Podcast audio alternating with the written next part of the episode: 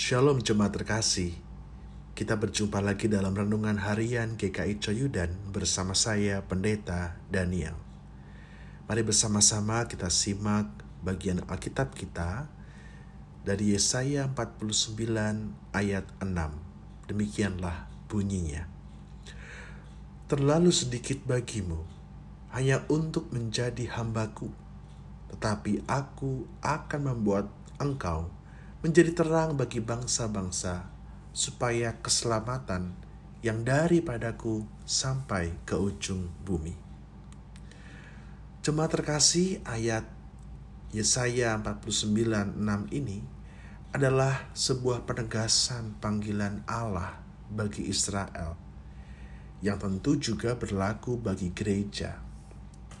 Menarik kalau kita perhatikan di dalam ayat ini, khususnya pada bagian kalimat "terlalu sedikit bagimu hanya untuk menjadi hambaku". Hambaku. Ini adalah sebuah penyataan bahwa undangan menjadi terang dari Allah ini sekaligus juga mengkritik kecenderungan Israel yang juga kita barangkali yang puas dengan sekedar menjadi hamba Allah. Ternyata menjadi hamba bisa menjebak kita pada zona nyaman dan menyenangkan tanpa resiko.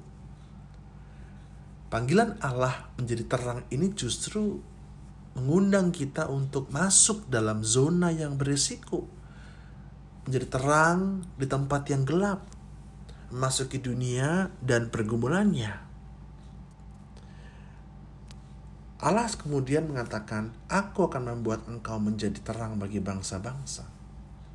Undangan menjadi terang bagi bangsa-bangsa juga tidak memberi privilege khusus atau hak istimewa bagi Israel, seolah-olah hanya melalui Israel lah terang ilahi itu diterima oleh bangsa-bangsa. Tidak.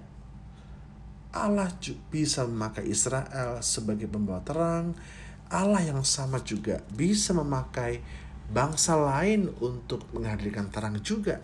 Allah yang sama juga bisa memakai kita, gerejanya, untuk menghadirkan terang di dunia ini untuk mau meninggalkan zona nyaman kita, masuk dalam tempat yang berisiko, dalam tempat yang gelap, dalam pergumulan dunia untuk menghadirkan, memancarkan terang itu. Kadang-kadang atau sering kali kita berpikir, kita ini siapa sih? Gak sempurna gini kok dipanggil terus menjadi terang kita ini siapa sih kok dipanggil menjadi pelayannya barangkali dan lain sebagainya. Tahukah Anda bahwa ketika Yesaya menyampaikan panggilan Allah kepada Israel, pada waktu itu Israel juga tidak sempurna. Mereka sedang terpuruk. Tetapi Tuhan sekali lagi menegaskan bahwa dalam kondisi tidak sempurna pun, dalam kondisi tidak ideal pun, kita masih bisa menghadirkan terang Tuhan.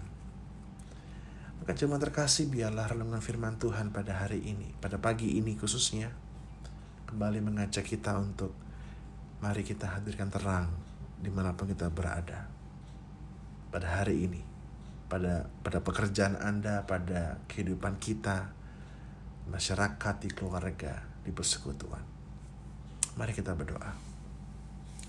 Tuhan Yesus biarlah terangmu boleh terus bersinar dalam hati kami dan biarlah terangmu juga boleh menyertai gerejamu. Mampukan kami, teguhkan kami dengan kuasa roh kudusmu, agar kami boleh menghadirkan terang Kristus di mana pun kami berada. Terima kasih ya Bapa, menserahkan seluruh kehidupan kami, pekerjaan kami dalam penyertaan Tuhan. Kami serahkan anak-anak kami, keluarga kami dalam perlindungan Tuhan kami serahkan seluruh kehidupan kami dalam bimbingan Tuhan. Kami berdoa demi nama Tuhan kami Yesus Kristus. Amin.